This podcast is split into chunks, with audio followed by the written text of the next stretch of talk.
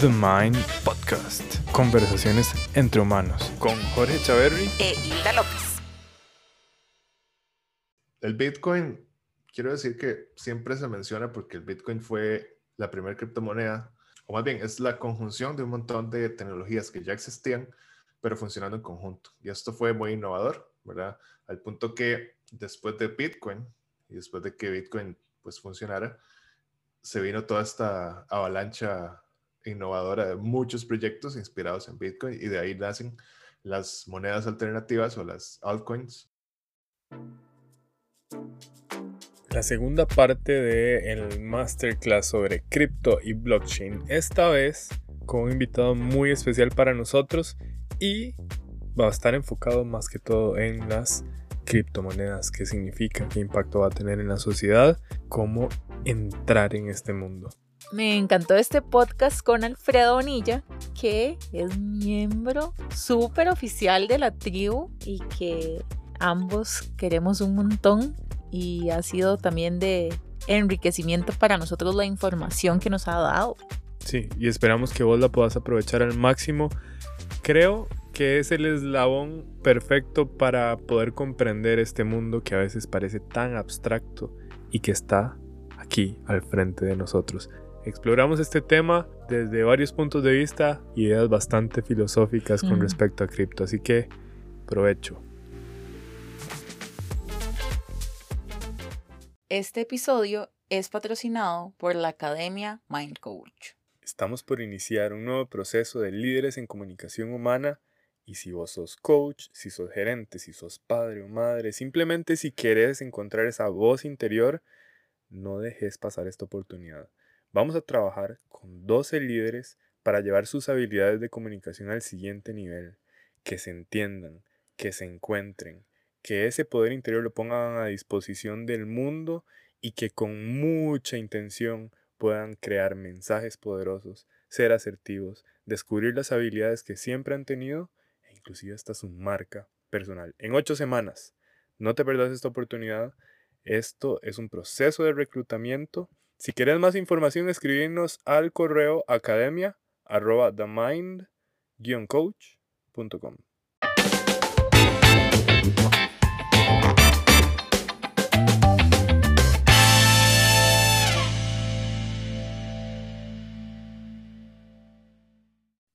El dinero es solamente una idea.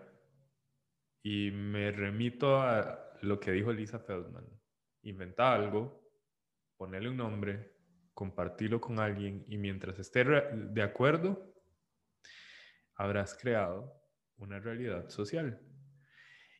Y para muestra, mira cómo ha venido evolucionando il que hoy la forma de crear transacciones invertir y generar riqueza está migrando a la virtualidad. Eh, y esto me tiene muy emocionado.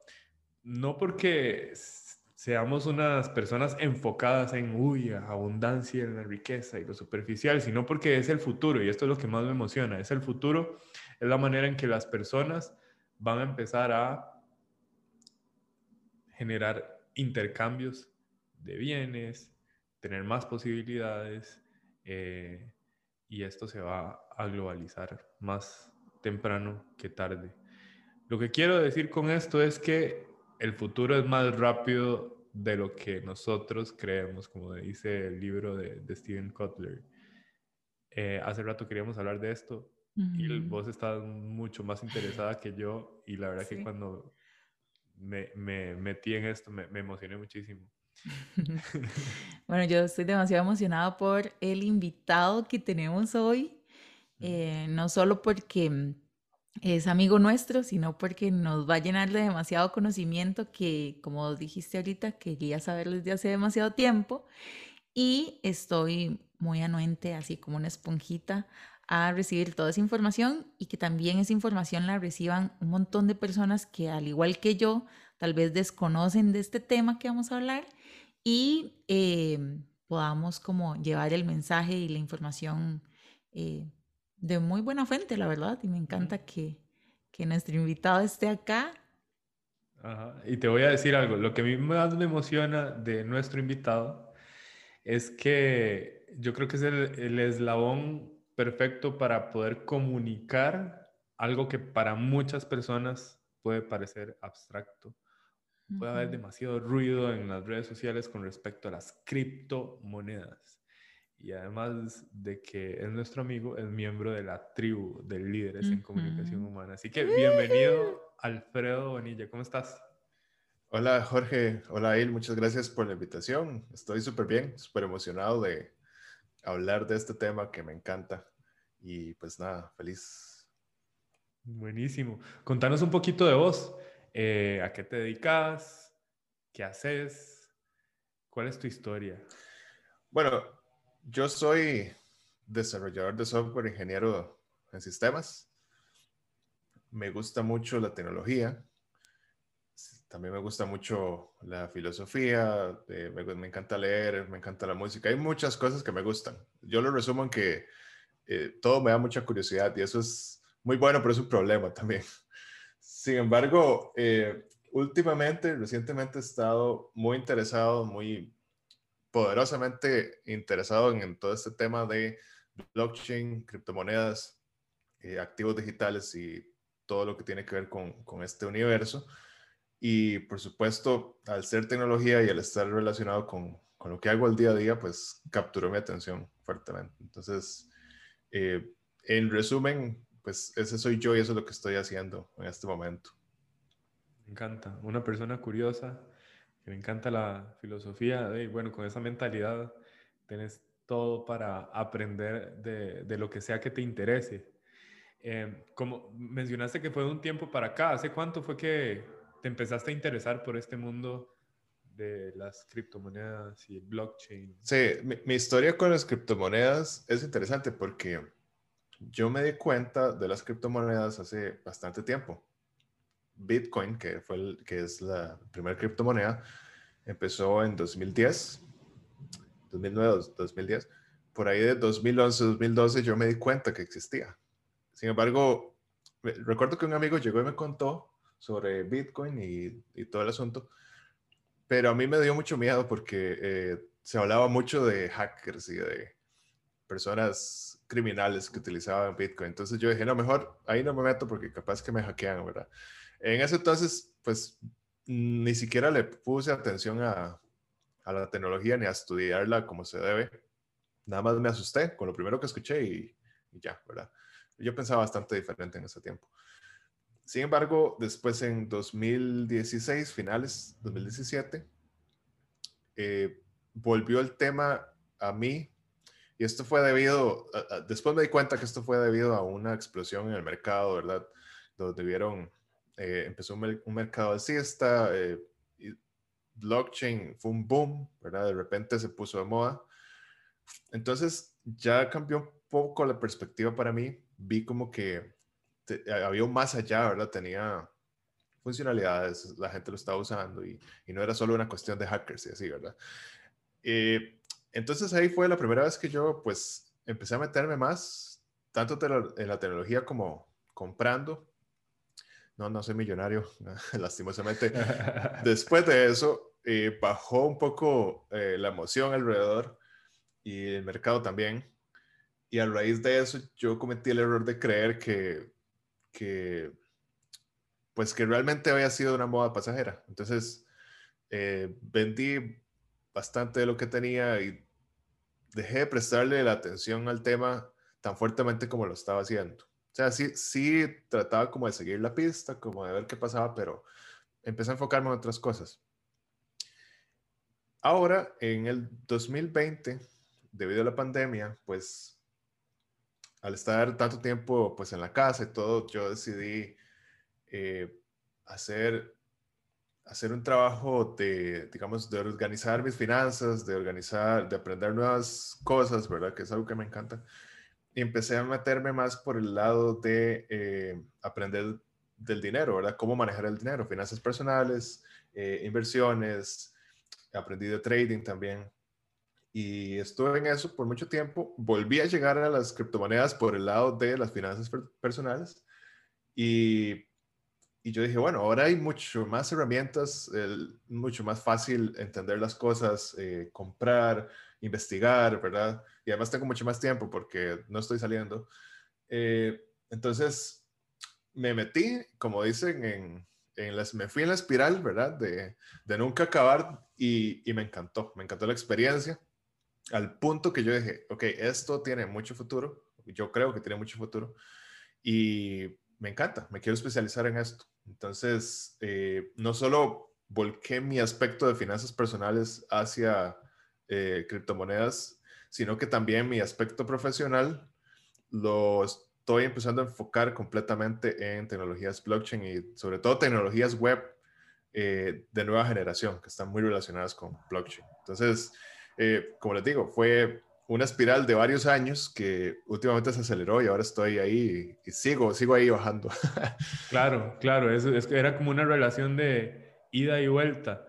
Y, y, y vos dijiste algo que, que me parece que, que, podría alejar a muchas personas de investigar, que, que, yo creo que es el primer llamado. Y es que, bueno, blockchain en, perdón, Bitcoin en un inicio el mito era, es la moneda que se estaba utilizando para la dark web y para hacer este, transacciones ilícitas y, y bueno, todo, y lavado de dinero y todo el asunto.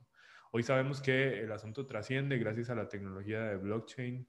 En un inicio, también muchas personas podrían decir, pero sabe, ¿cómo es que ahora el, el valor del dinero está en unos y ceros? Es algo digital esto es sumamente hackeable, pero ahí es donde viene la importancia de la, tecnología blockchain sosteniendo cualquier criptomoneda y, asegurando eh, las transacciones. Cuando vos llegas y decís que ordenando tus finanzas personales volviste a llegar a, a la cripto, ¿qué fue lo que te llamó la atención esta vez? Sí. Eh, el proceso de ordenar mis finanzas personales significó que tuviera que entender más el dinero, ¿verdad? Yo creo que el dinero es algo, como vos decís, es una idea en la cual todos estamos de acuerdo y estamos tan de acuerdo que no nos sentamos ni siquiera a entender cómo funciona por debajo. Yo ya sé que yo tengo dinero, es más, ni siquiera tengo el dinero, tengo una cuenta de banco que es un número en una pantalla, ¿verdad? Ni siquiera es tangible. Rara vez tengo un billete, ¿verdad? Eh, y con eso yo voy con una tarjeta de plástico eh, y compro comida, ¿verdad? O, ya ni siquiera voy, ahora nada más me meto a una página, doy un par de clics y la comida llega a mi casa. Entonces, o ni siquiera eso, ¿verdad? Es más fácil, toco una opción y ya llega a mi casa. Entonces, al ser esto tan simplificado, eh, implica que uno no necesite entender todo lo que está debajo de eso para, para funcionar, ¿verdad? Es, increíble, eh, así funcionan las creencias. O sea, esto, estamos hablando del dinero, pero que convivamos con ellas todos los días eh, nos aleja de cuestionarlas. Exacto.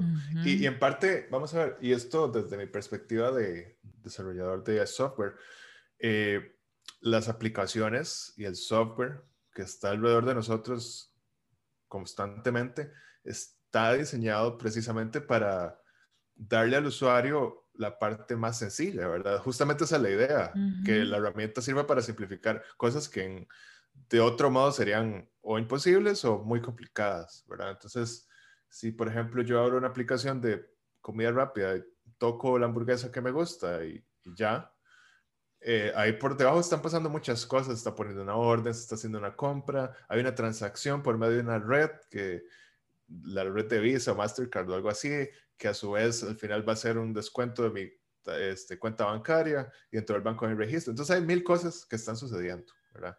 Wow. Eh, qué, sí. Qué rajado, ¿verdad? O sea, ya poniéndome en perspectiva de que eso es lo que hacemos y todo lo que pasa por debajo, y eso que lo estás mencionando así, digamos, como por encimita, sin saber cómo que son también varias empresas actuando en conjunto. Correcto. Exacto, es una red de diferentes entidades e incluso entidades digitales, legales, eh, ¿verdad? Es toda una maraña de cosas que funciona en la Internet y funciona en la organización y en la constitución de esas organizaciones. Entonces, es, es bastante complejo, pero para el usuario final es clic, hamburguesa, listo, ¿verdad? Eh, pero bueno, volviendo a la, a la pregunta, cuando empecé a hacer el, digamos, el, el análisis de mis finanzas, ¿verdad? De, de, que el presupuesto, que los gastos, que cuánto quiero ahorrar, que la inversión, que etcétera. Me llamó también la atención que ya después de uno tener un orden, ya uno puede decir, ok, ¿qué hago yo con mis ahorros, verdad? ¿Qué puedo hacer? ¿Cómo los invierto? Entonces, ¿qué instrumentos hay? Entonces ahí fue donde empecé a investigar sobre inversiones, sobre trading, ¿verdad? Ya descubrí que uno necesitaba una plataforma para operar en los mercados, comprar y vender, ¿verdad? Que, que esto, nota, dicho sea paso, esto no es, em, digamos, lo que llaman esquemas piramidales y esas cosas, ¿verdad? O sea, los esquemas piramidales se aprovechan de estos conceptos complejos para hacer un negocio, pero es, es diferente, ¿verdad?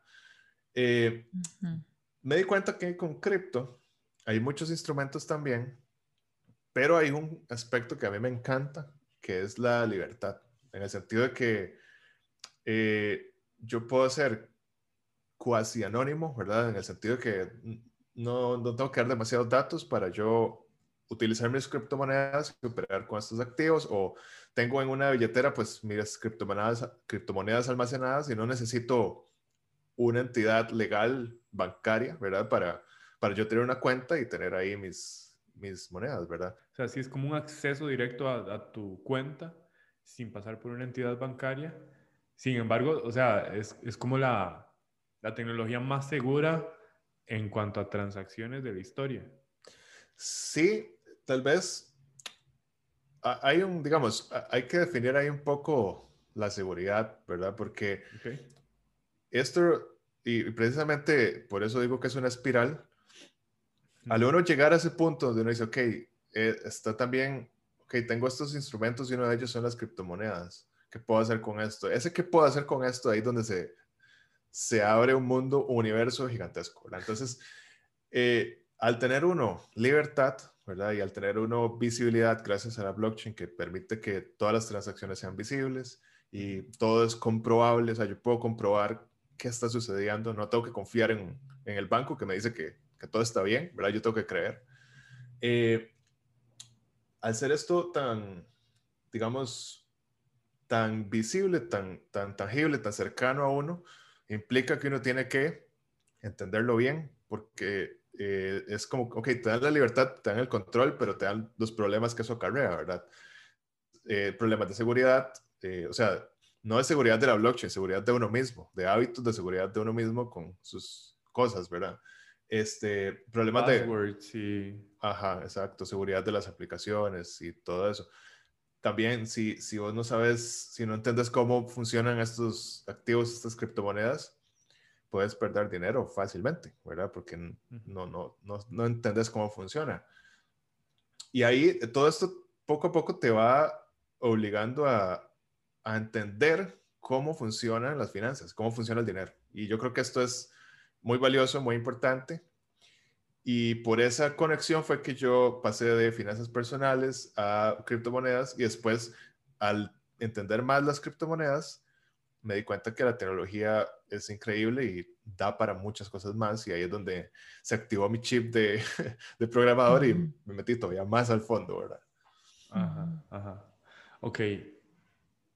Cuando uno está eh, entendiendo las finanzas personales, por supuesto que empiezan a revelarse muchísimas cosas y viene la parte de, bueno, superar los ahorros y más bien pasar a la inversión.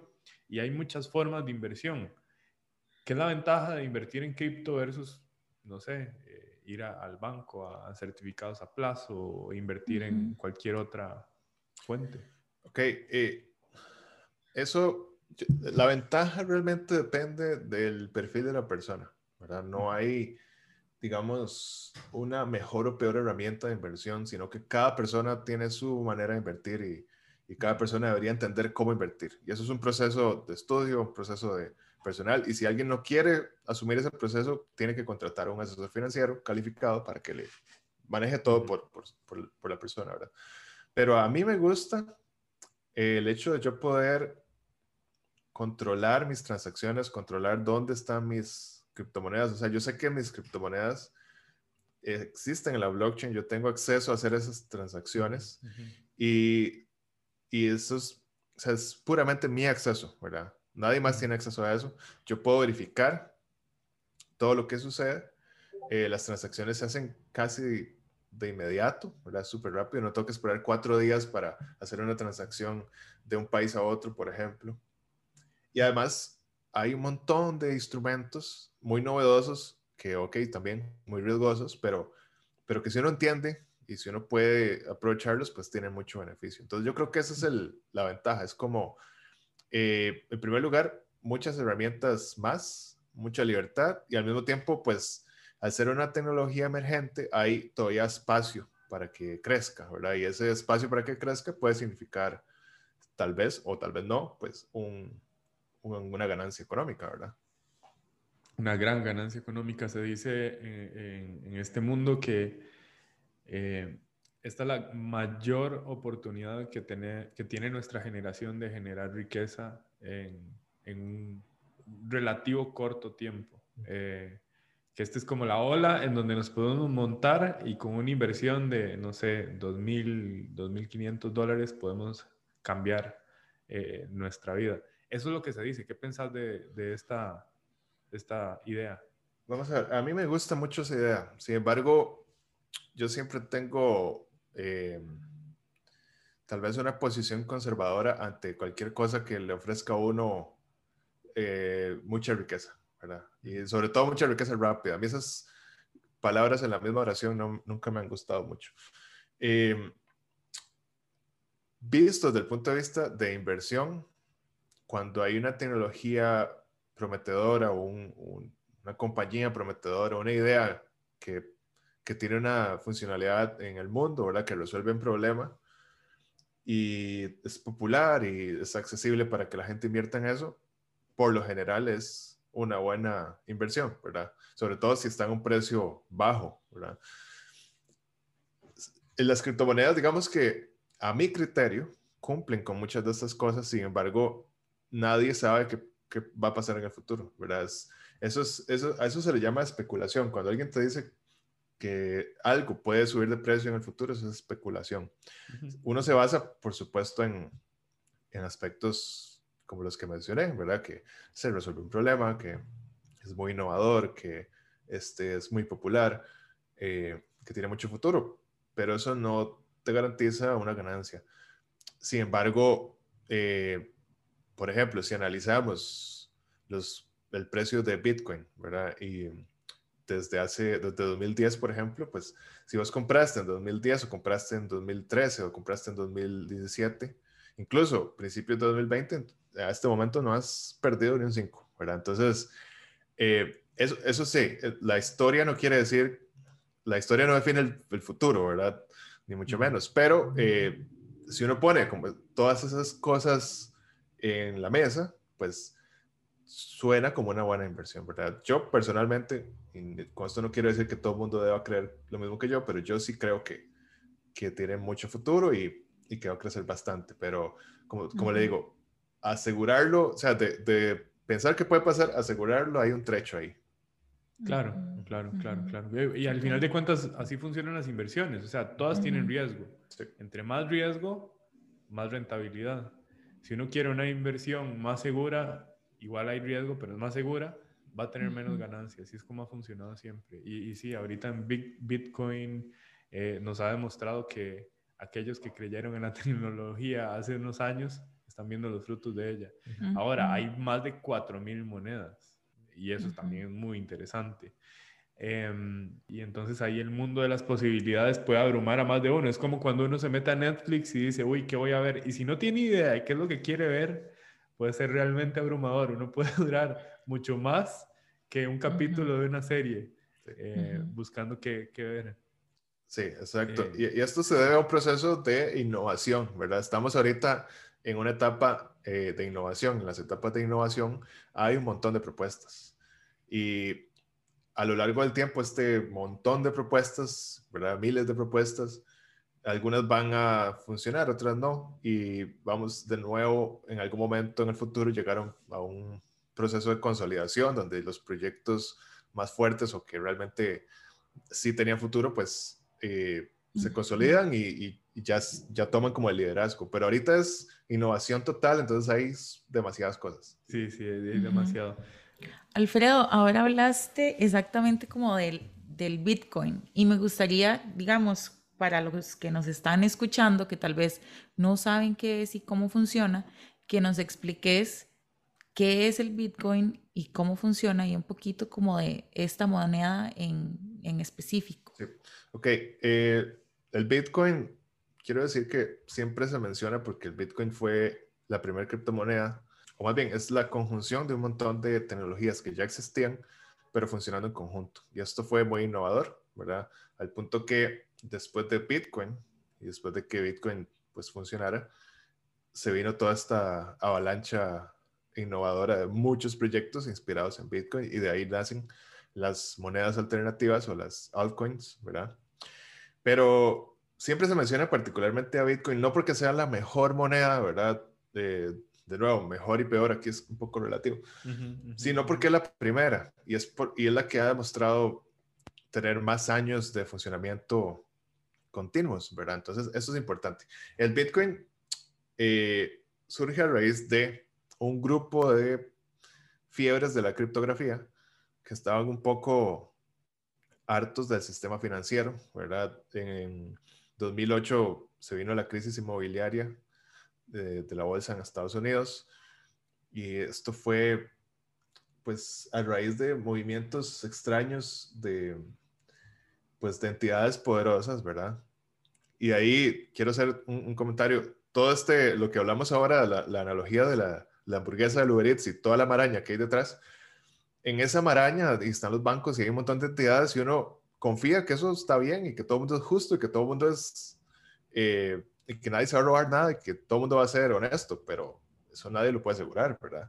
Entonces, eh, en, ese momento, pues hubieron ahí problemas de ese tipo desencadenó una crisis y pues estas personas se pusieron a, a tratar de, de solucionar, ¿verdad? Había un desarrollador que tiene un seudónimo llamado Satoshi Nakamoto, no se sabe quién, a este momento no se sabe quién es, no se sabe si es hombre, si es mujer, si es un grupo de personas, si es una empresa, no se sabe nada. Pero bueno, él definió eh, el diseño de Bitcoin, ¿verdad? En, lo que se llama el white paper, que es un documento que explica básicamente eh, cómo funciona una tecnología, y este, liberó su código de manera abierta, es un código abierto que cualquier persona puede acceder, y puso a funcionar la red de Bitcoin, ¿verdad? Eh, básicamente la red de Bitcoin es una red de muchas computadoras conectadas entre sí, donde yo eh, puedo hacer transacciones de persona a persona, eh, de punto a punto, y la red se va a encargar de validar que estas transacciones sean correctas, o sea, que no se esté cometiendo fraude y que las transacciones, que específicamente si, si yo recibo una transacción, pues yo sea capaz de poder hacer más transacciones con esos fondos. Eso es lo que se encarga la red de Bitcoin, asegurarse eh, que todo eso sea seguro y lo hace por medio de una red de computadoras, como les digo, y una serie de algoritmos que logran eh, hacer esto. Entonces, imagínenselo como, como una libreta, imagínenselo más bien como, como el libro mayor de un banco, ¿verdad? ¿Cómo funciona un banco a grosso modo? Si yo quiero, por ejemplo, enviarle una transacción a él en el banco, pues yo le envío, ok, mil colones de mi cuenta a la cuenta de él eso no significa, eh, o sea, sí significa que él tiene mil colones en la cuenta, pero en realidad lo que demuestra eso es que hay una transacción de mi cuenta a la cuenta de él y que el banco pues se asegura que eso, se asegura y promete que eso fue así, ¿verdad? En el caso de Bitcoin es exactamente igual, nada más que este libro de transacciones no está en el banco, sino que está en la red, está copiado en cada uno de los eh, participantes de esa red. Eh, para participar en la red, yo necesito un, ordenador y un software que va a permitir eh, no solo almacenar todas las eh, transacciones de Bitcoin, sino también puede participar en la validación. Estas transacciones se almacenan en una estructura que se llama la cadena de bloques, del blockchain. Entonces, en esta cadena de bloques cada bloque va a contener un número de transacciones y esos bloques jamás se pueden borrar. O sea, lo que sucede ahí queda ahí escrito en la blockchain para siempre. Entonces, ¿eso qué significa? Que yo puedo verificar desde el día cero hasta el día de hoy todas las transacciones que se han hecho y asegurarme realmente que todos los participantes tienen la cantidad de monedas que tienen, ¿verdad? No porque el banco me lo dice, sino porque la red existe y yo lo puedo verificar. Entonces, básicamente, eh, esa es la idea, ¿verdad? Esta red es abierta para cualquiera que quiera participar, ¿verdad? De ahí viene el concepto de minería, donde un minero es básicamente un ordenador, una computadora que va a verificar transacciones. Eh, yo puedo participar también sin ser minero, nada más ser usuario, o sea, yo con una billetera, que es otro software que me permite a mí hacer transacciones. O sea, con mi billetera yo puedo decir, tengo eh, 0.32 bitcoins, se los voy a pasar a Jorge y Jorge con su billetera se asegura que ahora él tiene 0.32 bitcoin para hacer transacciones también, ¿verdad? Eso también cualquiera puede tener en la billetera. ¿Y cómo se accede a esa billetera? Hay múltiples billeteras. Yo puedo descargar billeteras eh, como, digamos, son aplicaciones. Entonces hay aplicaciones para Android, para iPhone, para este, la computadora. Eh, también hay billeteras de hardware. Cualquiera puede acceder. Y además el código fuente de Bitcoin, de la red, de todo este eh, sistema, es abierto. Cualquiera lo puede verificar. Entonces, todo es, digamos, visible y accesible. Eh, y esto tiene un, es un concepto muy interesante porque es una, básicamente se convirtió en una organización descentralizada, es decir, es una organización autónoma descentralizada. ¿Eso qué significa? Que no hay un dueño de Bitcoin, no hay un CEO de Bitcoin, no hay soporte técnico de Bitcoin, no hay oficinas de Bitcoin, todo está viviendo en una red de muchas computadoras conectadas entre sí y las reglas no las define nadie, las define el software que está ahí ya funcionando, ¿verdad? Gracias al white paper de... Gracias a, este sí, al white paper de Satoshi Nakamoto y a todos los demás personas que después contribuyeron al proyecto, ¿verdad? Alfredo, tengo una un aporte a la historia que creo que esto nos ayuda también a entender cómo es que blockchain se vuelve real eh, y una consulta. Entonces, vamos con la primero. Inventar algo, ponerle un nombre, compartirlo y si alguien estuvo de acuerdo, habrás creado una realidad social. Eh, Satoshi Nakamoto crea esto, hay personas que aportan, pero luego sigue siendo una idea, sigue siendo un software, digamos, entre comillas, corriendo por ahí que no significa nada. Hasta que en un momento lo que se dice es que en Nueva Zelanda alguien compró una pizza con bitcoins y ahí fue donde tuvo un valor real, pasó de un concepto a la, vida real.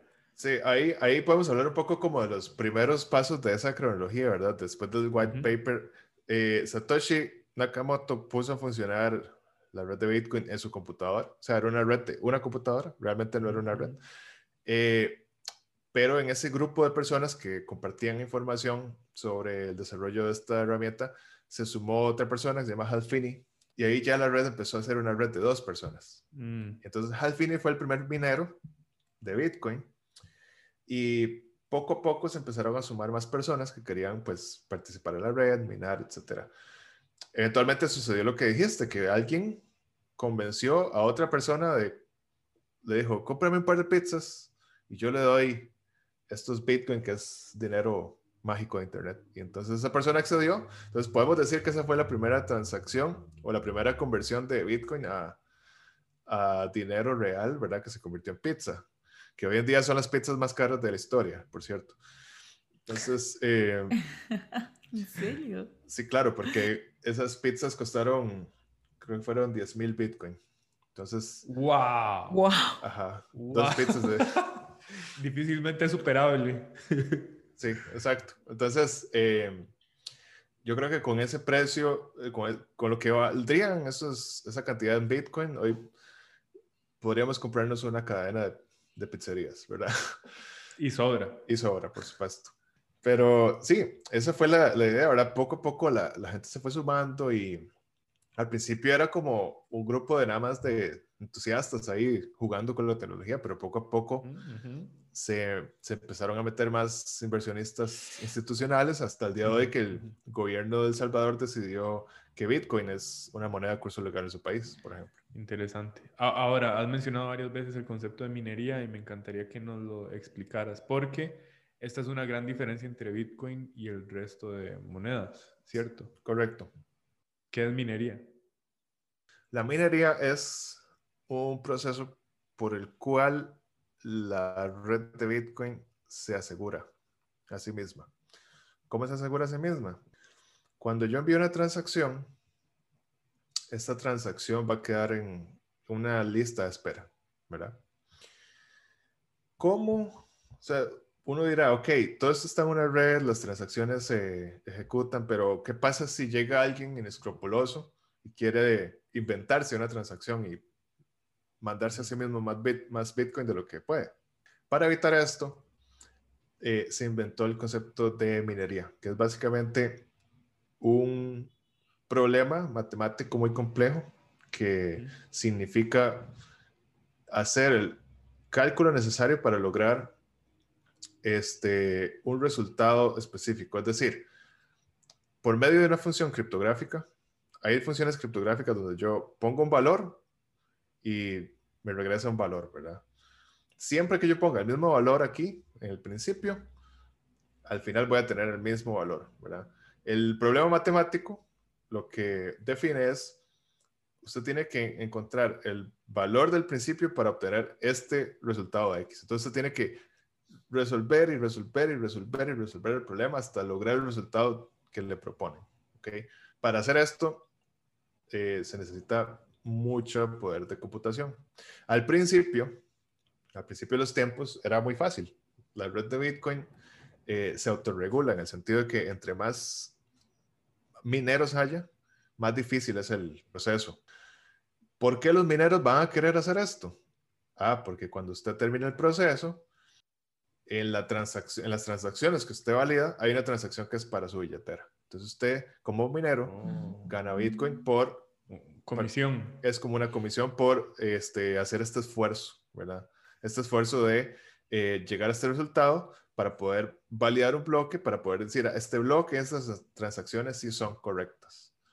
Ahora, Alfredo, esto se requiere de una computadora muy, muy potente para lograr resolver esto antes que las otras. Es una competencia. Exactamente. Entonces, por ejemplo, esto es lo que le da la seguridad. Si un hacker quisiera enviarse a sí mismo más monedas, lo que va a pasar es que va a tener que generar un bloque más para poder poner esa transacción. Y ese bloque más, al ser este trabajo tan largo, eh, nunca va a ser más rápido que los bloques reales. Entonces, por eso nunca nadie puede hackear Bitcoin. Si alguien, ¿Qué pasa cuando alguien hace un bloque, digamos, que no, que no sucedió? O más bien una transacción que no sucedió. La misma red eh, por consenso, que eso es muy importante, el concepto de consenso, por consenso va a decir, ok, la gran mayoría de la red dice que esta es eh, la blockchain real con todas las transacciones reales y esta es fraudulenta, entonces la elimina. Claro, o sea, y como es, esta red lo que hace es sostener la, la fidelidad de una transacción, o sea, si, si hay 99 mil eh, servidores que dicen este es el movimiento y hay uno que no, y ahí está fácil, está anulado. Todos van a decir, este es incorrecto, este es incorrecto, este es incorrecto. Exactamente. Y, y, de ahí se dice que entre más participantes haya, entre más mineros haya, quiere decir que la red es más descentralizada, o sea, que el poder de decisión está más repartido y por ende la red es más segura. Eso, eso está súper interesante. Alfredo, ahora este concepto de minería lo que me hace pensar es que si para resolver una, un problema matemático se ocupa una computadora muy potente para poderle ganar al resto y ganar esa comisión, eh, estamos definitivamente en un juego de competencia y por ahí anda entonces el asunto del problema a nivel ambiental de, de, Bitcoin. O sea, porque al principio eran usuarios, digamos, un, un, individuo llegaba y ponía su computadora con, me imagino que con tarjetas de video muy poderosas, las ponía a trabajar y listo, capaz que algún día resolvía alguna. Ahora son mega organizaciones que ponen así el, el servidor o los servidores. ¿Qué pensás de esto? Como decías, al principio con la computadora de la casa se podía minar, ¿verdad? O sea, Hal Finney utilizó su computadora de escritorio en ese momento y con eso minó un montón de Bitcoin, igual que Satoshi Nakamoto. Pero hoy en día, como hay más participantes y cada cierto tiempo, este, la recompensa es menor incluso para los mineros, eh, la competencia se ha hecho más grande. Entonces, para yo ganarle a otra persona necesito eh, realmente un montón de poder de computación. Como vos decís, hay gente que tiene un montón de máquinas especializadas en minar, ¿verdad? Ya ni siquiera son computadoras, servidores normales, son máquinas especializadas en minar. Eh, y tienen cuartos enteros y esto requiere mucha energía eléctrica para funcionar y para además enfriar las, las máquinas. Entonces, es un, un, consumo energético importante. Ahora, eh, para decir que hay personas que dicen que esto es una catástrofe ambiental. Mi opinión, ¿verdad? Es que pasar de consumo energético elevado a catástrofe ambiental es, es, es un poco abrupto, digamos, es muy, eh, creo que es una manera muy acelerada de definir catástrofe ambiental, ¿verdad? Porque el consumo energético elevado no necesariamente implica catástrofe ambiental. Ahora, sí es muy elevado y sí, en el mundo en general, el consumo eléctrico, pues, se traduce a, a más eh, quema de combustibles fósiles, ¿verdad? Eso es un hecho. Eso no, digamos, no lo puede negar nadie. Esto es un problema global de consumo de energía y si además le agregamos eh, un sistema que consume más energía incluso que países enteros, entonces claramente no estamos contribuyendo a ahorrar energía, ¿verdad? Por ende, tampoco contribuyendo a la disminución de los este, de la emisión de combustibles fósiles. Sin embargo, eh, yo considero que que ya vienen soluciones para esto. Tal vez no para Bitcoin en específico, pero van a haber criptomonedas y sistemas que no funcionan, que su algoritmo de consenso, ¿verdad? La manera en que se asegura la red es diferente, es de bajo consumo y es posible que tenga características de seguridad muy similares, ¿verdad? Por otro lado, pues el consumo de energía es algo, no es un problema de criptomonedas, es un problema de todo. O sea, el sistema financiero consume electricidad, eh, la Internet consume electricidad ya por sí sola, ¿verdad? Tal vez, eh, o sea, y ni siquiera el, el, consumo de Bitcoin o consumo de criptomonedas en general no se compara al, a la emisión de, de, carbono, digamos, de la agricultura o de la industria automotriz, ¿verdad? Entonces, hay un aspecto ahí que hay que analizar de publicidad, de medios. A los medios les encanta ser amarillistas para obtener atención.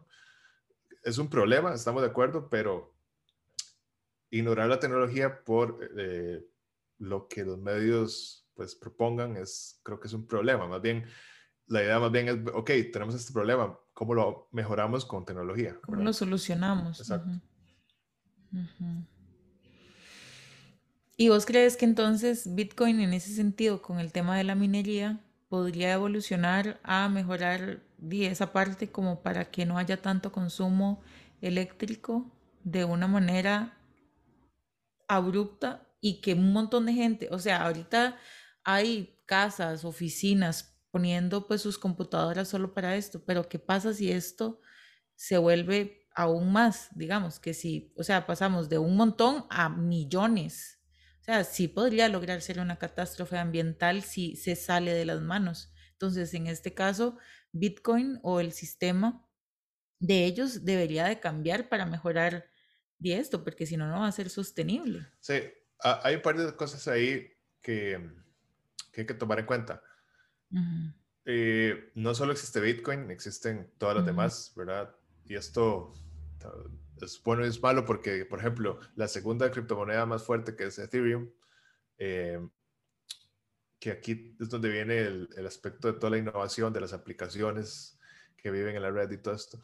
También utiliza el mismo sistema de Bitcoin y también gasta mucha energía. Sin embargo, em, también hay que ver, digamos, Ethereum tiene pensado para, se supone que para finales de este año, pero no, casi siempre esas cosas se atrasan, cambiar su mecanismo, ¿verdad? Para, para reducir este problema. Eh, Bitcoin, honestamente, si usted me lo pregunta, yo no creo que vaya a cambiar. Pero esto no significa que la cantidad de mineros va a crecer exponencialmente. ¿Por qué? Porque entre más mineros, menos recompensa. Entonces, cuando hay demasiados mineros, la red no ofrece tanta recompensa, por ende... Ya no es rentable. Ya no es rentable, exacto. Entonces, hay un... Se regula a sí misma en ese sentido, ¿verdad? Em, para que no haya un montón de mineros, pues, queriendo aprovecharse. Y esto, digamos que de, de manera indirecta, podría tal vez evitar que, que haya más consumo. Sin embargo, no creo honestamente que Bitcoin, por lo menos en el corto plazo, cambie ¿verdad? el sistema. De hecho, hay muchas personas que creen que este sistema es el más seguro y que los demás realmente no son tan seguros porque no tienen tantos años siendo probados, lo cual es verdad.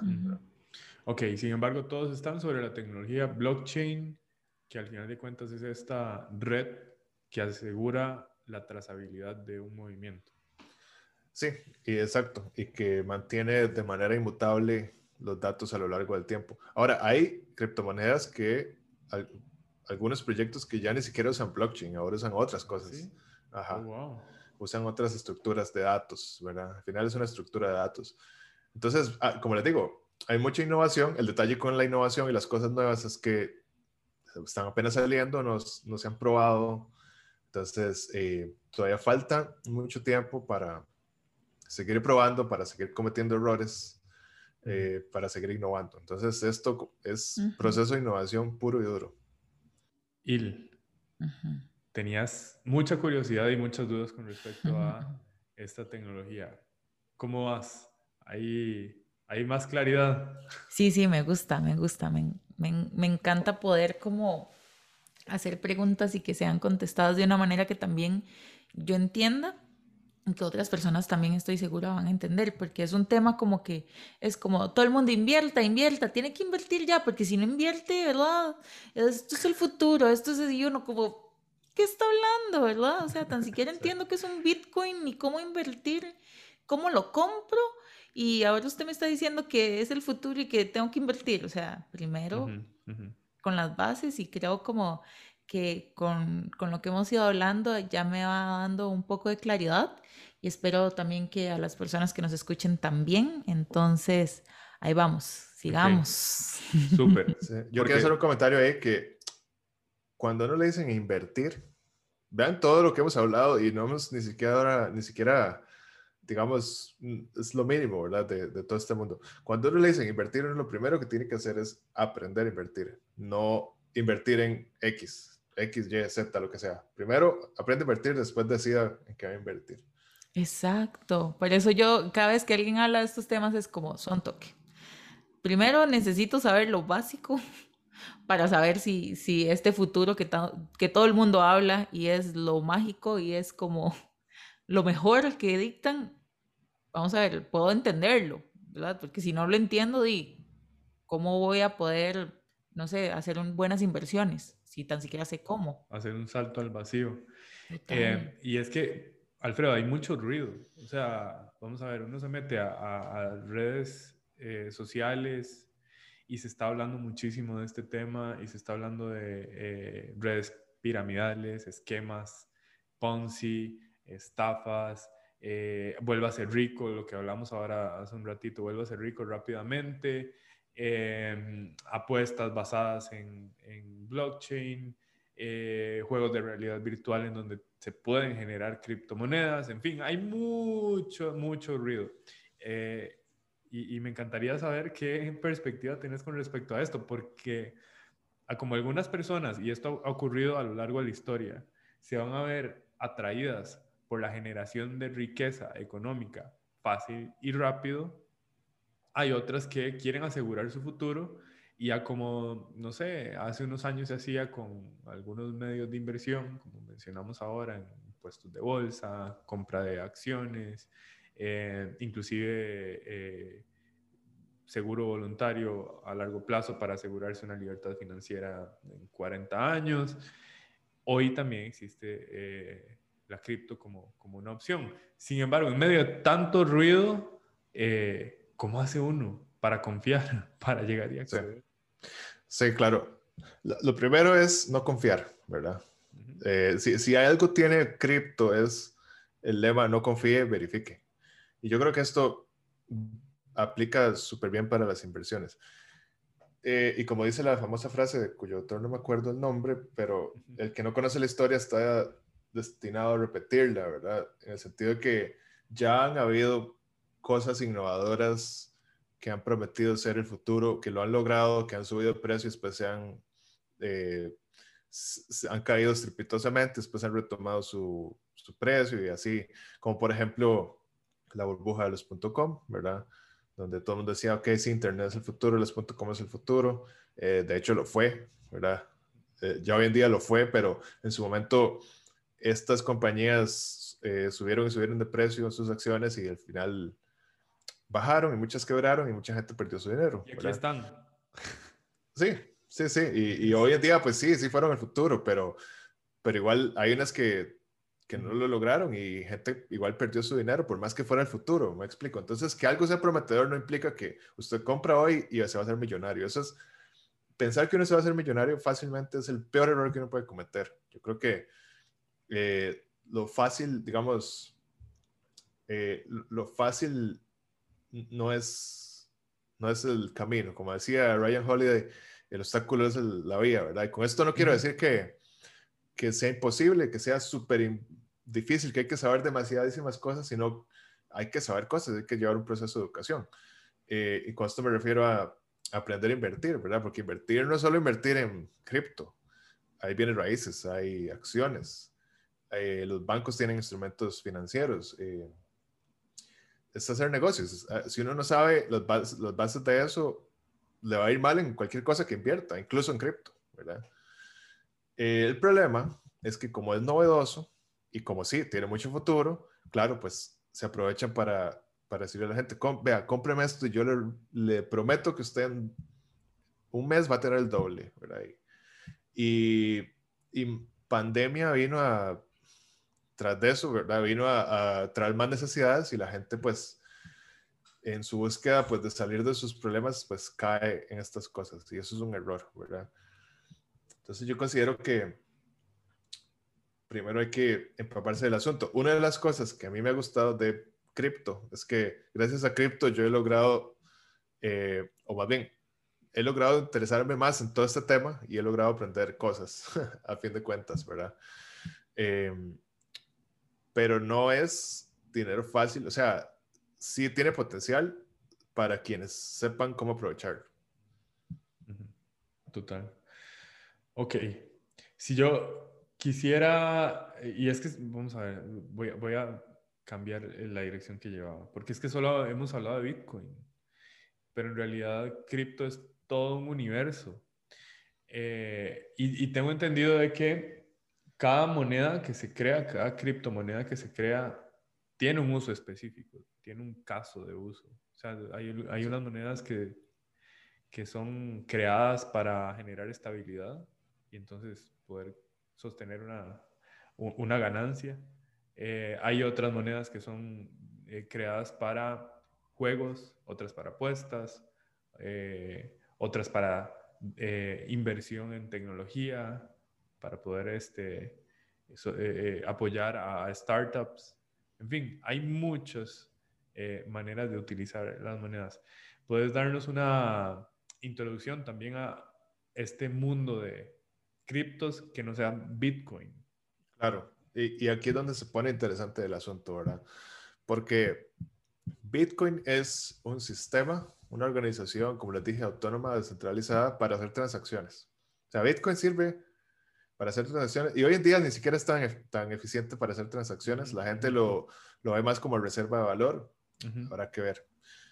Pero detrás de Bitcoin vienen un montón de proyectos y son proyectos que también son redes, pero tienen características interesantes. Por ejemplo, Ethereum, que es la segunda criptomoneda más importante, funciona, no, no, es una moneda para hacer compras y transacciones, sino es una computadora una plataforma de computación descentralizada. Así como Bitcoin es descentralizado y funciona en la red, Ethereum también, pero Ethereum además tiene la característica que me permite a mí como desarrollador crear una aplicación o más bien una serie de contratos inteligentes. Un contrato inteligente, como su palabra lo dice, pues son una serie de reglas que definen eh, transacciones y, estas transacciones se guardan en la blockchain, pero ya me da una plataforma para añadir lógica ahí, para añadir aplicaciones.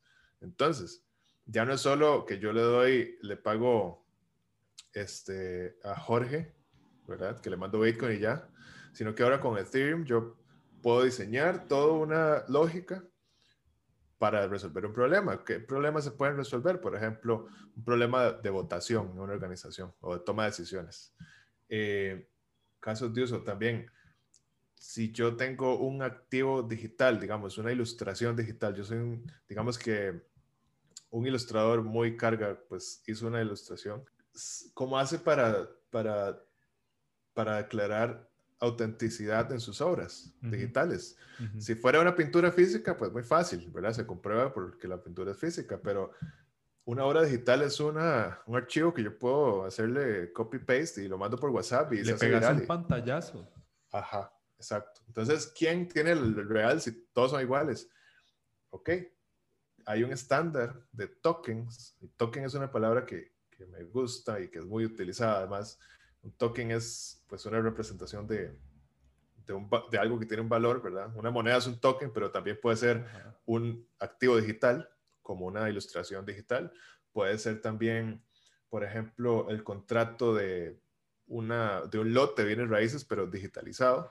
Puede ser también este, un eh, expediente médico, por ejemplo. Puede ser también eh, un, no sé, una materia prima o el proceso de una materia prima en una cadena de valor hasta que se convierte en un producto. Mm. Entonces... Ah, Puede ser la trazabilidad de un producto para, para asegurarnos, por ejemplo, que el café que está llegando a mi mesa es un café de especialidad y no la repela. Exactamente. Y usted puede comprobar con tecnología, que eso es real y no tiene que confiar en, en un tercero, ¿verdad? E-, eso es lo que, está, lo que se llama NFT. Eso es un estándar que se llama, este, uno de, o sea, estos son varios casos de uso, pero el, el concepto específico para el, la ilustración digital es NFT, que es un token no fungible. Es decir, si un billete de 20 dólares, si yo tengo dos billetes de 20 dólares, los dos son 20 dólares. Eso significa que es fungible. Pero si yo tengo la Mona Lisa, no, no tengo otra Mona Lisa. La, Mona Lisa es no fungible. Esa es la diferencia.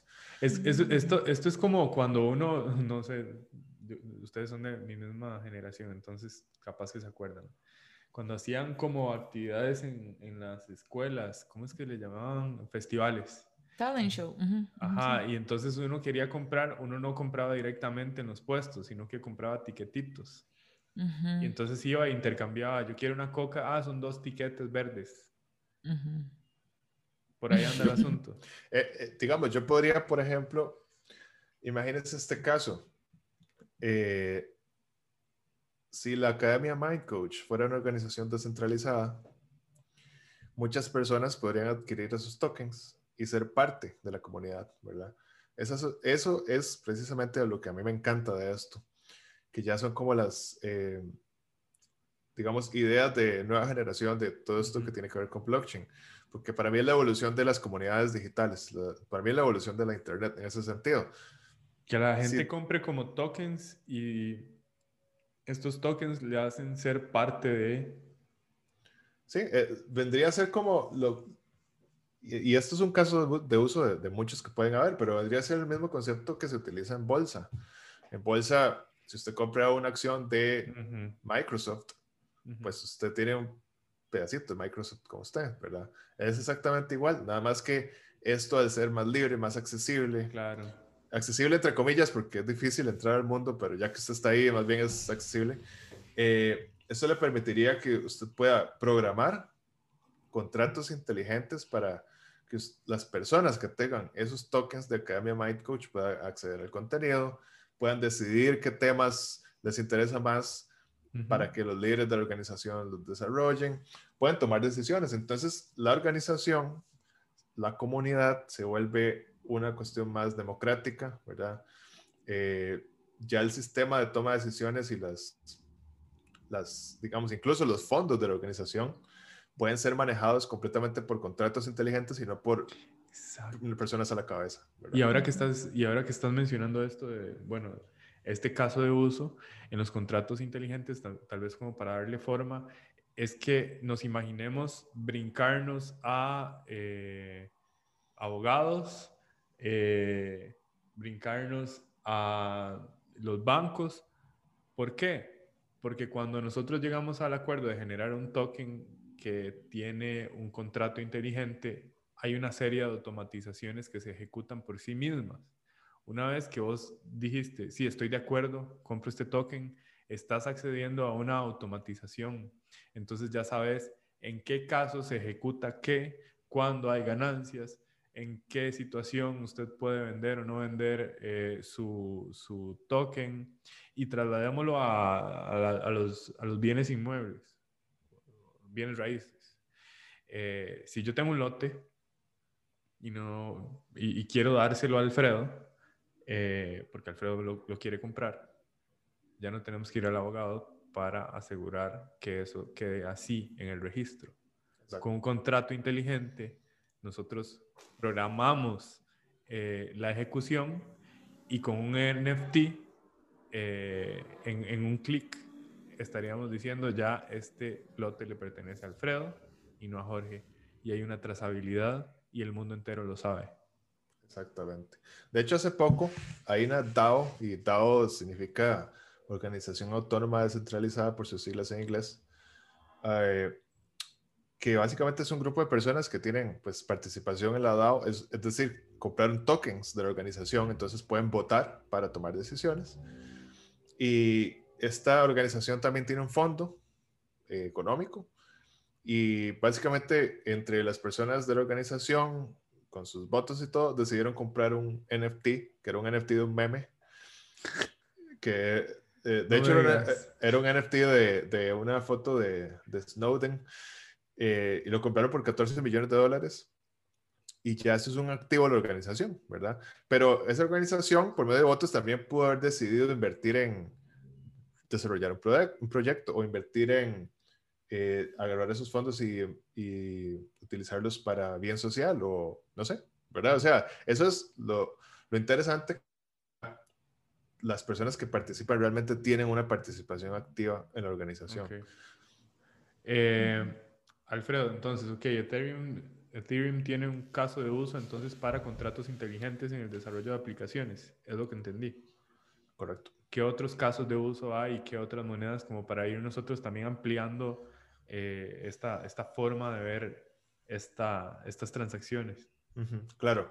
Ahora, los demás proyectos tienen también pues sus características similares que, y pretenden solucionar problemas que, que, Ethereum tiene, como por ejemplo velocidad de las transacciones, mm. ¿verdad? Hay redes que, como la red de Solana, que es mucho más rápida, por ejemplo. Eh, hay redes como la red de... La, red de Solana y Solana está diseñada para lo mismo. Para lo mismo, nada más que el algoritmo de consenso es diferente. Ok. La velocidad es diferente es más rápido, ¿verdad? el costo de las transacciones es menor. Eh, lo están usando mucho para finanzas descentralizadas, para eh, juegos incluso también. Ok.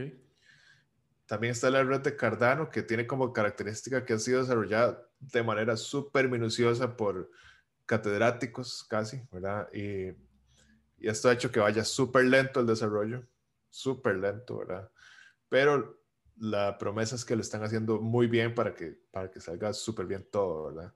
También es una plataforma que permite transacciones rápidas, este, contratos inteligentes, pero lo que empieza a cambiar de proyecto a proyecto es más como su arquitectura, como sus algoritmos, como la popularidad, ¿verdad? Con respecto a, eh, las, a las otras a los otros proyectos, los líderes que están a la cabeza, que son los que van definiendo para dónde va en un principio, porque la idea de todos ellos es eventualmente ser descentralizados también, pero un principio obviamente no se puede, ¿verdad? Es un proceso.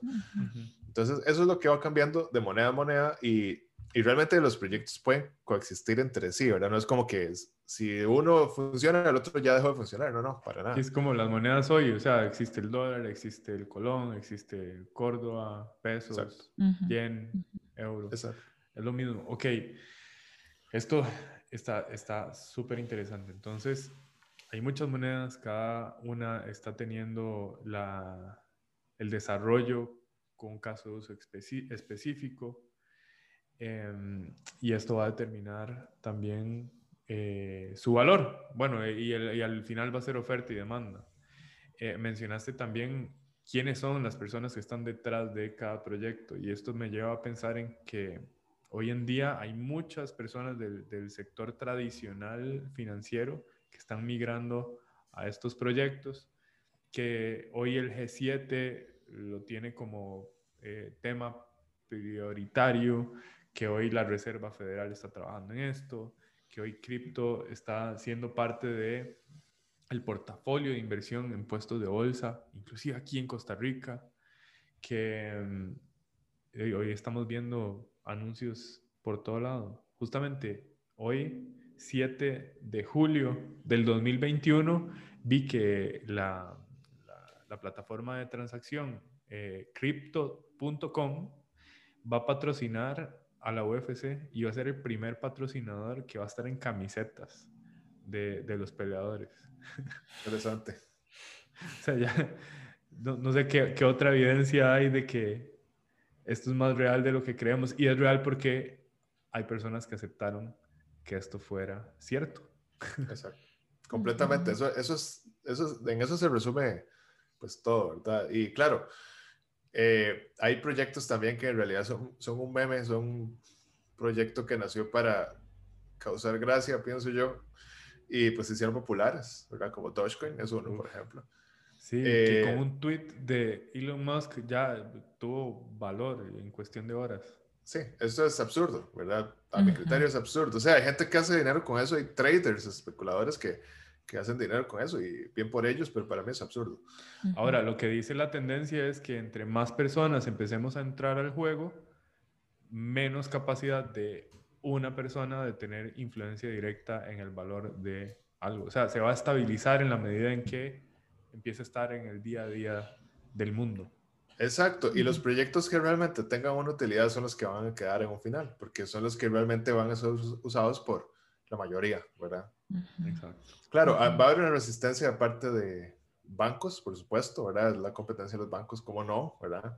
Parte de gobiernos que van a querer regular porque quieren cobrar impuestos. Entonces, vienen, digamos, tiempos convulsos para cripto, pero creo que mm, eso no va a significar que se detenga. Nada más es parte de creo que diste un buen, un, buen ejemplo y, analógico con el tema del punto com. O sea, va a pasar muchas cosas, pase lo que pase, este es el futuro. Eh, y por supuesto que va a haber especulación, como en todo, los traders que se dedican justamente a generar eh, ingresos a partir de, de, la especulación y obviamente hay otras, eh, otras tendencias. Pero bueno, de manera general, esto va a provocar subidas y bajadas abruptas y luego el mercado ante la demanda va a estabilizar los que, los que realmente tengan que ser estabilizados. Eh, Il, ¿tenés algún aporte? ¿Alguna pregunta? estoy súper con toda la información, muy bien, me encanta. Genial. Alfredo, ¿hay algo que quieras agregar a esto? No, nada más quiero agregar una frase de Andreas Antonopoulos, que él es un educador y charlista de criptomonedas, sobre todo Bitcoin y Ethereum, y él dice que independientemente del precio, ¿verdad? Si el precio llega, va a llegar a cero o va a llegar a 250 mil dólares, lo que sea, la tecnología ya existe y no, nadie la puede desinventar. Entonces, ya existe, ya soluciona problemas, ya nadie la puede desinventar y por ende, pues va a seguir evolucionando y eso es realmente lo, lo más importante. Total. ¿Lista para las preguntas flash? Lista para las preguntas flash que tengo para Alfredo. Ok, Alfredo, estas preguntas son preguntas flash. Eso quiere decir que responde con lo primero que se te venga a la mente y directo. Ok. okay. Súper. Bueno, vamos con la primera pregunta y esta es, ¿cuáles son tus cinco criptomonedas favoritas? Ok, mis cinco criptomonedas favoritas son Cardano, Bitcoin, eh, Solana, Ethereum y eh, Binance, BNB, la moneda Binance. Ok, súper. ¿Qué es lo primero que vas a hacer si tus inversiones que has hecho hasta el día de hoy o que sigas haciendo eh, te generen una gran riqueza? ¿Qué es lo primero que vas a hacer con eso? Bueno, lo primero que voy a hacer es eh, tomar mi ganancia, ¿verdad? Y lo segundo es reinvertir una parte y pues guardar la otra para, no sé, tal vez empezar mi propio proyecto relacionado a todo esto. Wow. Súper, ¿eh? Qué chiva. Un error común al iniciar en el mundo de las criptomonedas. Comprar sin saber lo que se está comprando. Muy bien. ¿Por qué debería yo o las personas que nos están escuchando invertir en cripto? Yo no pienso que deban invertir en cripto, yo pienso que deben invertir en su conocimiento en cripto. Good, I love it, por eso te quiero. ¿Cómo, digamos, esta, esta parte sí, sí, puede, no, no necesariamente tiene que ser tan rápida esta última, eh, cómo manejar la parte emocional en el juego de las inversiones, porque también hemos escuchado que la gente como que se estresa, que baja, que sube, entonces que tengo que comprar y que tengo que aprovechar, entonces... Exacto, ¿cuál es el papel en la parte emocional a la hora de realizar estas inversiones? Sí, bueno, ahí voy a hacer un este, descargo de responsabilidad. Yo soy un estudiante de trading, entonces voy a hablar desde mi punto de vista como estudiante de trading. Sin embargo, eh, sí puedo decir algunas cosas al respecto. Uno de los principales problemas por las cuales las personas pierden dinero en inversiones y en trading en general es por el mal manejo de las emociones. ¿Qué quiere decir esto? Que cuando usted va a invertir o ya sea a muy corto plazo, que es el trading, o a largo plazo, ¿verdad? Tiene que tomar decisiones y tiene que tomar decisiones basadas en una estrategia. Usted tiene primero que definir una estrategia. Para definir esa estrategia tiene que hacer pruebas y tiene que tener datos que le confirmen su estrategia. Y usted tiene que operar de acuerdo a esos datos y esa estrategia. Si usted opera en base a sus emociones porque usted cree o quiere creer que algo va a suceder solo porque usted lo quiere, entonces eso va a significar pérdidas y posiblemente pérdidas muy grandes. Eso por un lado. Por otro lado, también está el problema de la recompensa aleatoria. Esto produce una secreción de dopamina en el cerebro, lo cual es muy satisfactorio, que de hecho de esto se aprovechan redes sociales. TikTok es un ejemplo, ¿verdad? Eh, los casinos es otro ejemplo. Y el problema de esto es que genera adicción. Entonces, eh, en el trading y en las inversiones hay, sobre todo en inversiones volátiles como las criptomonedas, hay picos grandes, digamos, de incrementos en el porcentaje del precio. Y esto pues, y hace de la noche a la mañana, porque Elon Musk tuiteó ayer, entonces hoy subió, bajó, lo que sea. Eh, y esto genera estos picos de dopamina y si uno no tiene un entrenamiento en trading e inversiones donde haya trabajado sus emociones en un proceso, puede caer víctima tanto del, del, del miedo como de la euforia, ¿verdad? Y ambos extremos son malos. Y ambos extremos pueden significar eh, adicción, este, obviamente frustración al perder. Y lo que va a suceder es que, aparte de las pérdidas, muchas personas van a creer, ok, esto no es para mí, y lo abandonan, pero no es porque no funcione, sino porque no pasaron por el proceso adecuado. Quisiera, quisiera como reforzar esto que dijiste. Hay una idea, eh, bueno, yo creo que es bastante intuitiva para, para nosotros. es mucho más intenso el dolor por la pérdida que la satisfacción por la ganancia. Y en este, en este tipo de inversiones, la volatilidad, como lo mencionaste, es, es, la constante. Entonces, si alguien llega a hacer una inversión sin estrategia, eh, va a estar viendo la aplicación cada cinco minutos y va a estar sufriendo las consecuencias y, o sea, el asunto va a trascender y se va a convertir en un problema de salud física y mental. Entonces, yo creo que tomando esta idea de, de, Alfredo, la estrategia es clave, el conocimiento es clave. Me encantó lo que nos regalaste como respuesta para invertir, invertir en conocimiento de la criptomoneda. Em, en donde alguien podría iniciar su camino eh, si quisiera comprender más la cripto. Y aquí va, voy a hacer un comercial. Vos dijiste, soy un estudiante de la, de la cripto. ¿okay? Yo creo que esa debería ser la mentalidad de todos siempre. Estudiante de la vida. El que crea que ya lo sabe no va a alcanzar la sabiduría. Sin embargo, sé que vos este, tenés un curso. Sí. Introductorio a la cripto. Exactamente. Yo tengo un curso que es una introducción a Bitcoin y las criptomonedas que cuenta un poco desde la historia del dinero hasta los riesgos y las implicaciones de cripto, ¿verdad? No es un curso de inversión, es un curso de entender cómo funciona eh, Bitcoin y en base a Bitcoin cómo funcionan las criptomonedas, ¿verdad? Entonces, eh, yo pienso que la, el primer paso que uno debe tomar para eh, evitar hacer gambling, o sea, si uno va a invertir sin saber lo que está invirtiendo y encima sin estrategia, es como ir a meterse al casino con el salario, ¿verdad? Es exactamente lo mismo. Entonces, creo que el primer paso es conocer en qué se va a invertir y qué es todo esto. Y después de eso, tomar decisiones. Si le parece bien, excelente. Si no le parece bien, excelente también, pero ya por lo menos tiene una, una base para poder tomar sus decisiones y esa es la idea del curso. ¿Y cómo alguien puede acceder a ese curso? ¿Lo abrís cada cierto tiempo? ¿Está en línea? Sí, ese curso eh, lo pueden acceder, me pueden escribir a mi correo info arroba y si no también está en Gumroad, mi cuenta de Gumroad, com, o sea, gum.co slash criptomonedas. Okay, Con eso pueden, pueden comprar el curso. Si tienen preguntas, pues me pueden eh, buscar a mí. Pueden escribirme a mi correo electrónico info arroba alfredobonilla.com. Y si alguien quisiera conocer más de tu universo, ¿En dónde te pueden encontrar en el mundo digital? Pueden encontrarme en mi website, alfredonilla.com. Estoy normalmente más activo en, Twitter. Pueden buscarme como brolag, arroba B-R-O-L-A-G.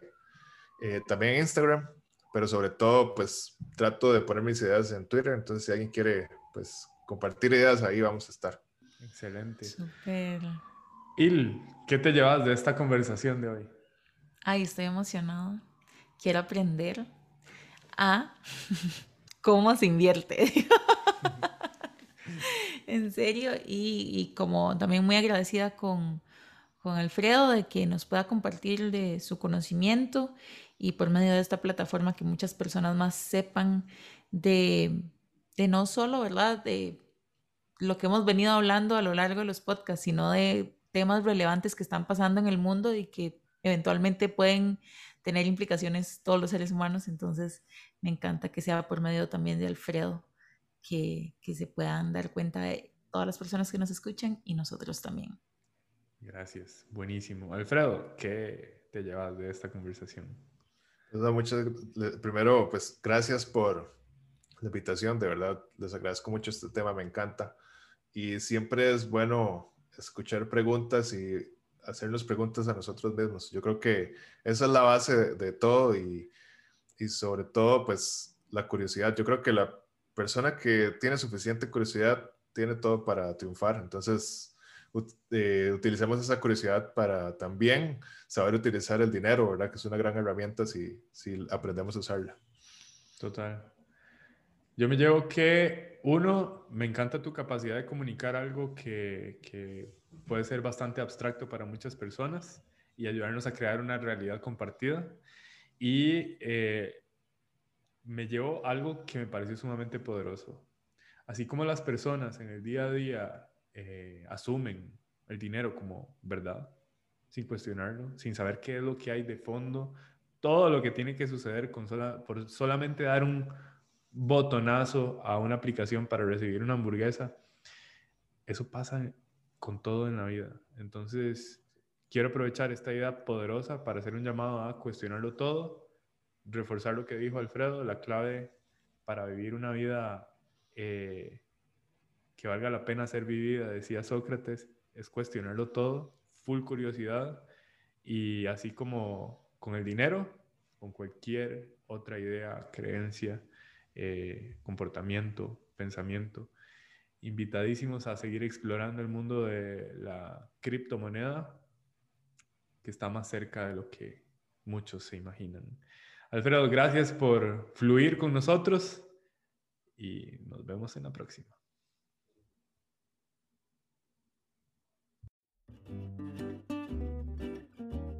A mí me encantó esa conversación. A mí también me encantó, demasiado. Sí, espero que la hayas disfrutado tanto como nosotros. Si te acordaste de alguien, de algún momento, de alguna historia y sentís que esto es digno de ser compartido, dale. Sentite libre de hacerlo con la mayor cantidad de personas y así formas parte de nuestro propósito. Recordá suscribirte a nuestro podcast en Spotify y en todas las plataformas de audio. Be present, my friend.